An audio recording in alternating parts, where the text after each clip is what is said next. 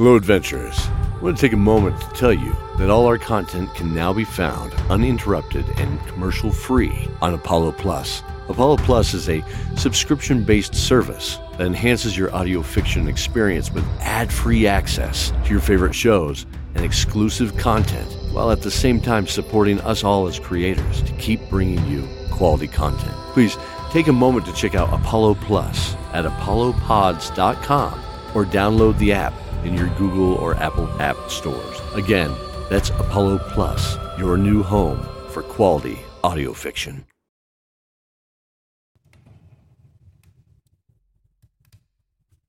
Dawn of Dragons, Season 3, Episode 8 Chasing Destiny. I have to admit, I thought you'd be more, well, strong.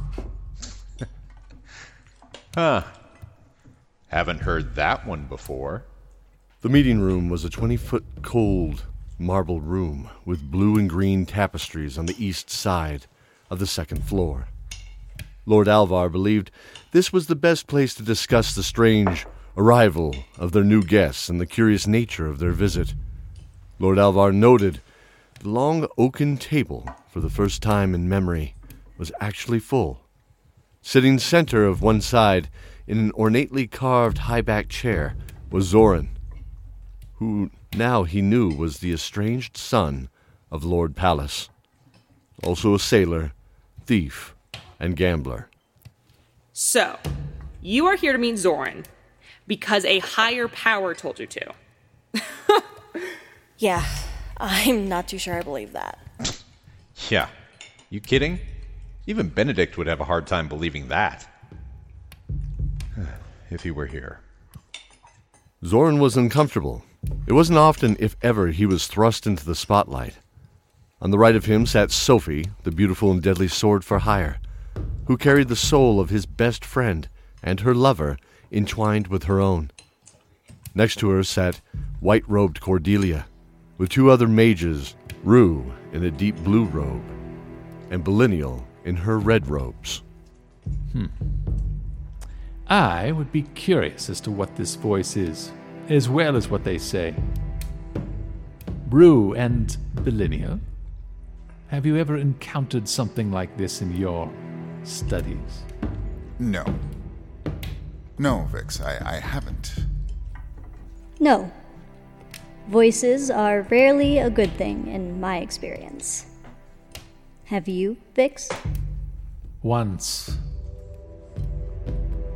But, as you say, it was not a good thing. Ah! Voices. Across from the mages sat Vix the Chaotic, and Scottmere, the dwarven barbarian who was greedily eating the remains of a stewed chicken, plucking it with his fingers. The whole time he never took his eyes off of Una and Dabria, who sat next to him. Ah. So, again, for clarity of your purpose, you came here seeking out Zorin because of his father. At one end of the table between Zorin and Dabria sat Sir Caleb, now decorated as a knight major and Lord Alvar's second in command, who, as the host of this unlikely meeting, sat at the other end of the table, one hand calmly placed upon his chin, regarding the dark visitors with suspicion, but taking care not to judge them too hastily. They came here of their own accord. Why would a decorated centurion of the Dark Army and the Shadow Oracle come here willingly? I have said Wait. that- No need to repeat yourself, my sister. We must show them our purpose aligns with his. Yes. How do you know my purpose? I don't even know my purpose. It's true. He doesn't. Jeez, you don't have to be like that. Look at me. Una's eyes were wide, and the torches of the room burned blue green as she spoke, reflecting off her eyes, but also blazing from within. Dabria, tell them why we walk the same path. What path? Revenge. For as long as I've remembered, I, well, we lived in the far south of Troll, in the city of volcanoes, Enruk. Enruk is like a living hell of sorts. Fire and sulfurous smoke constantly belching into the red sky. Constant heat. Great place to live if you're a kobold or an orc. You! Get back in line! We show no weaknesses! We try discipline at the end of a whip! Una and I were trained here for our roles in the army. Una was a seer, could see visions. I see your dream. Your forearms winding, turning slowly in a blue sea. The voice in her head was unnerving. It knew my dreams or things about me that were true, but I, I didn't know or didn't remember. I was trained as the feared mistress of pain. My tolerance was much higher than my peers, and I also had a knack for tactical leadership. Soon, they feared me. Yes. Well she does well, doesn't she, Nightblade? Yes. She's unquestionably powerful. The Dark Lord heaped his blessings on me as I was ruthless, and I soon became close associates with one of his lieutenants, the dark eyed blade master known as Nightblade. We were inseparable, working in concert with each other both on the battlefield and.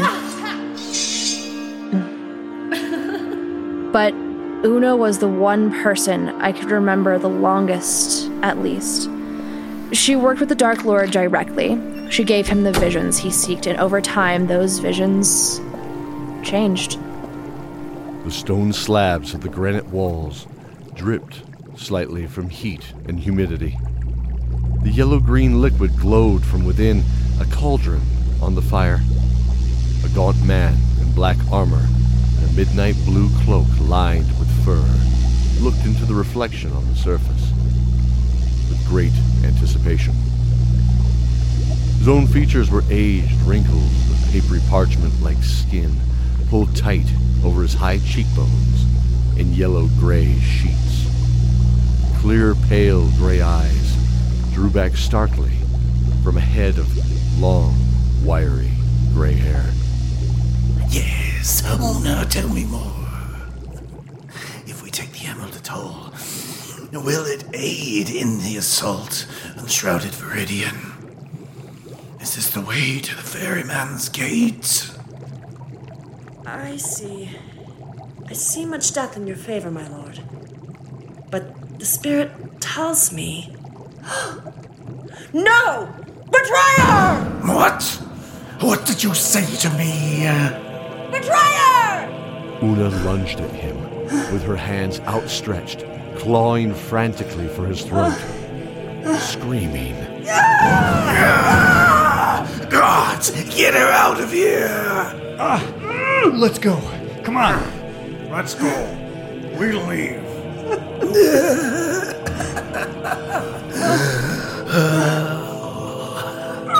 Put the dog back in her kennel. Betrayer! No! Betrayer! That event and those following would prove to change both Una and I forever. A few days later, I left with Nightblade to the Emerald Atoll, south of Viridian. We were accompanied by the Blue Dragons, led by Cobalt. My fellow dragons, follow me. Are you ready for this? I. I believe so. I was excited to lead my new legion for the first time. I was ready to show, once again, to the Dread Lord I was worthy of my station, but more so to prove to my Nightblade. She was everything to me. Our assault was, as Una had foreseen, bloody. I will save details of that day for another time, perhaps. But I assure you, it was a massacre. They stood no chance against us. But one of ours fell. Ah! Ah! Nightblade. We took her body back for burial. I stayed with her body on board the ship for 20 days as we sailed back. I prayed for her rest, I cared for her peace. We, as warriors, even as lovers, had said goodbye daily, never knowing if this would be the time or not. It was her time, and part of me hated her for it. I was here. I was still here. Alone. When we returned, I prepared the warrior's pyre for her. She lay in her polished midnight blue armor, the emblazoned skull of our legion prominent on her chest, her trusted longsword held in both hands, her eyes finally at peace.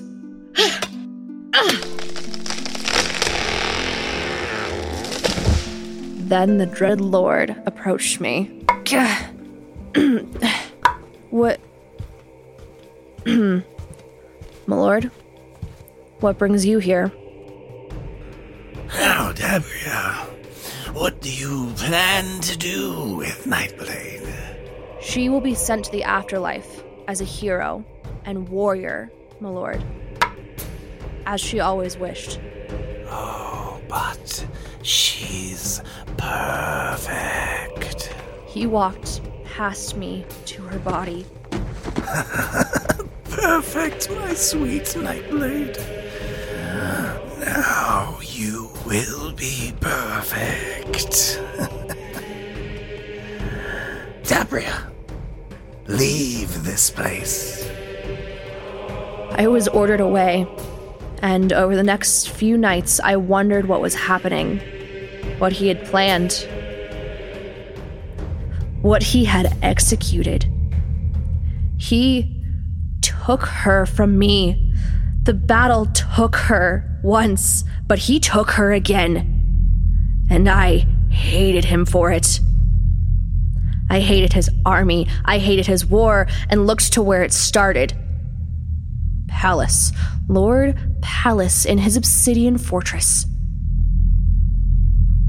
Una and I began to conspire. We heard about a son of his, one who was looking to seek revenge.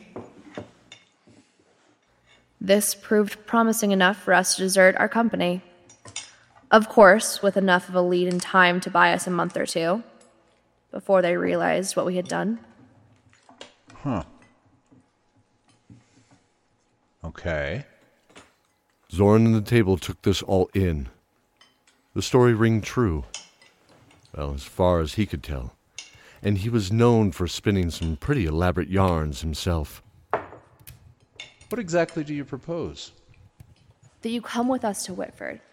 From there, we could learn more about the lies Decion and Pallas have woven. Troll. Yes. You have been?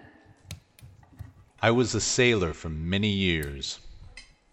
That was one of our three main ports for the Southland trade route. Makes sense, it's the only one this group hasn't been to yet. And I do have an old friend there who might be able to help. We will find much more in Whitford. Much more. As Una released, the torches resumed their yellow orange glow. Everyone looked at each other nervously, all except Rue, who was fascinated with the display of power. As everyone looked around the room, the still shadow of Erlen shifted his feet as he leaned against one wall next to the sleeping form of Lorvana Birdsong, curled up in some random blankets on a soft padded chair. Well, you aren't going without me. Nor I. Rue, Millennial, would you accompany us? Actually, we were talking earlier about the possibility of my telling at the library. Yes, we were speaking of that. And the answer is no. To both of you. I c- what? We believe, Vix, you need to take time and look for where you draw your magic from. We all draw it from within ourselves, but your source, that wellspring, is sour. We recommend you return to the Silver Maple Woods. Outrageous! Fine. As it is on the way, I will ride with this caravan of fools as far as the forest. Then we will part ways.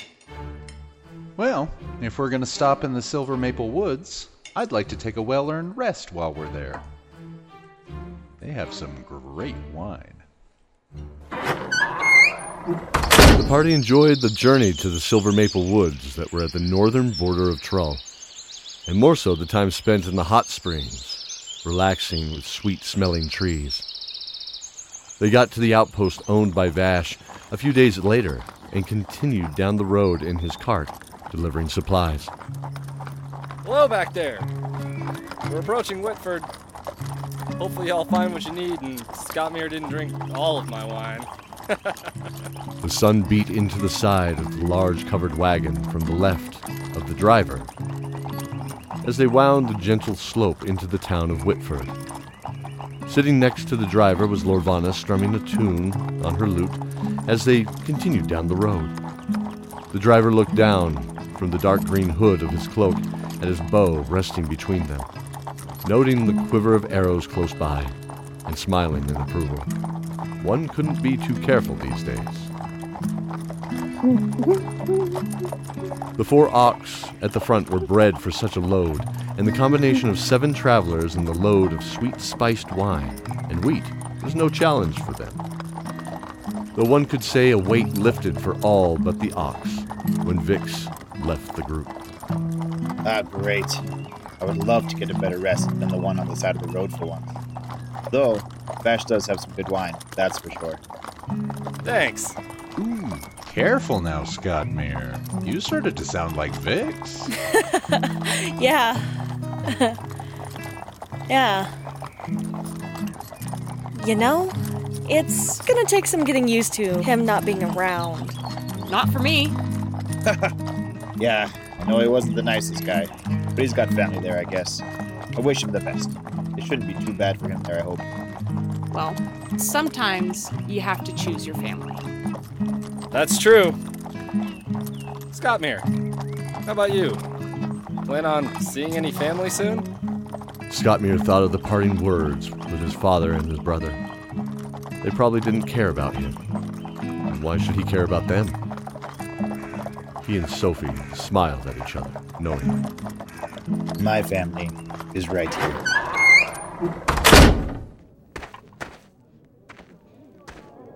The Severed Serpent Inn. Best in Whitford from what Zorn remembered.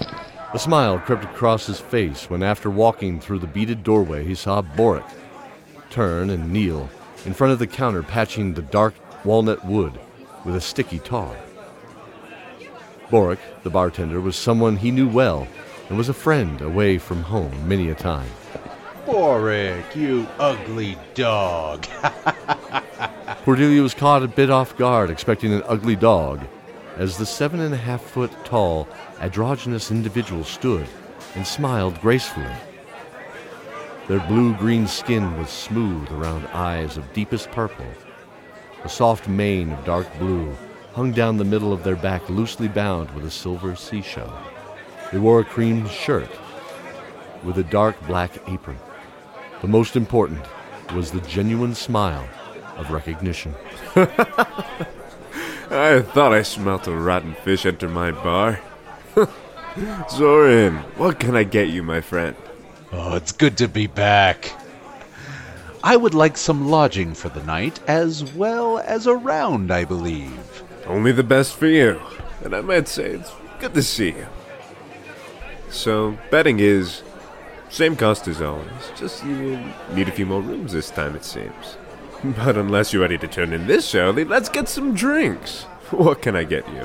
Yes, uh, some wine, please. Ew. Some wine. And the young lady in the dark robe? What? Una looked nervously at Dabria, almost as if a child asking permission. Well, wine. Oh, I'll just have a spiced wine too, please. Boric smiled at the halfling bard who was enthusiastically waving her hand. Of course, my new friend. And what is your name? Lorvana Birdsong, traveling minstrel. A minstrel. Excellent. Would you be willing to indulge this room of scallywags and barbarians with some songs about rogue deeds of days gone by? Of course. I would love to help. And thus it began. Boric began serving up drinks to their table located between the bar and the stage itself. Cordelia and Lorvana took the stage performing classic and well known heroic songs. Zoran noted the smell was what he had remembered a mix of stewed peppers and beef, sweetened by the spice wine. This overpowered the stale beer that permeated many taverns he had visited. As the afternoon played into the evening, he heard voices talking in the dark, talking about drinking the gunpowder rum as he had remembered. No, it's true. They're mustering now. Impossible. No one wants to go there. It's haunted. I'm going to. Better to die on my feet than serve like a dog. Whoa there, Mancio. I. Excuse me, I couldn't help but overhear about a revolution? May I harbor a guess it's Lord Pallas? The two men stopped and regarded the sailor with a wary eye. You don't need to know. Mancio, come on. He knows Boric. Boric looked over and raised their eyebrows and smiled, nodding at the statement. Pardon, Mancio. To the northwest of here, supposedly someone is mustering a force. Boric, do you know anything about this? I can tell you they are righteous. I can't join up, but would if I could. Boric, can I talk to you a moment? Zorn met them at the edge of the bar, out of earshot of the other two, who were still arguing with each other. Who's leading this revolution? Zoran, I need you to swear to me that you would stand up for those that would oppose Lord Pallas and all his dread army. Of course, my friend. I. He hesitated, then thought better of burdening his friend with another truth. It was better he didn't know about Pallas being his father. I hate that man. Then come with me. Boric led Zoran behind the twin massive kegs of the bar to a slight hall made of old chipped brick. Coming finally to a door at the end of the hall, they knocked. Red rides at dawn. The door unlocked, allowing them entry. Stepping into the 15 foot square room, there was a map on the table and a few ledgers to either side listing supplies, arms, and the names of militia members. Behind the table were. Benedict? Hello, Zoran. Huh? you have good timing. Hello, lad. Raising an army. Ha! Well, first, you take back this leader thing. And where do we sign up?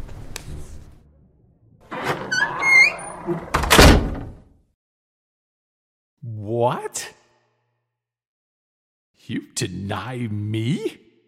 Vix the Chaotic. You. Ingrate. You filthy, snot nosed badger. Lord Alvar is played by Mike Kinker. Millennial is played by Cheyenne Bramwell. Benedict Shieldhart, played by Brian Dowling. Boric is played by Tyler Cauldron. Caleb is played by Ned Donovan. Cobalt is played by Ellie Gossage. Cordelia Shieldheart is played by Jolene Fresquez. Lex Zorn. Commoner 3 is played by Joseph Duncan. Dabria is played by Judy Rose. Decion is played by Matthew Bianchi. Elaviv Hawklight is played by Jessica Atchley. Sam Weigel from the World Forge podcast. Lorvana Birdsong is voiced by Cara Danvers. Nightblade is played by Daphne Bickler. Rue is played by David S. Deer. Gottmir Flintgrog, played by Colton Jansen. Sophie is played by Sarah Jenkins. Trainer is played by Elric Timothy Yatson. Una is played by Becky Ashley. Vash is played by Barrett Giant. Vix the Chaotic, played by Daniel Nichols from the Happy Go Lucky podcast. Zoran, played by Cody Miller. And I'm Mike Ashley, your narrator and the voice of Keldor. Thanks to our patrons, Haley Munoz, Daniel Nichols, Jolene Fresquez, Brian Dowling, Colin Holmes, and Corey Fouch. You too can support the show by joining our Patreon. Stay tuned as we seek to reclaim Garnet Keep. Until then, remember the oath. This is Daniel Storm, host of the RPG radio show. On our show, a group of actors take part in an epic tabletop fantasy adventure. Their words will shape our story, chapter by chapter, into an immersive audio experience. We use sounds to enhance our combat, magic, and scenery. Our story takes place in the vast world of Sildum, a planet spanning continent full of magic, mystery, and adventure. It's been 1147 years since the end of the Eclipse War. The High Beacon presides over an empire that governs all of Sildum. There is peace, but it is tenuous. Dark forces stir in the shadows. I know how our story starts, but only the characters can decide how it ends. Their words and actions will alter the fate of Sildum. Search for the RPG radio show wherever podcasts are available. Join us. An adventure is taking shape.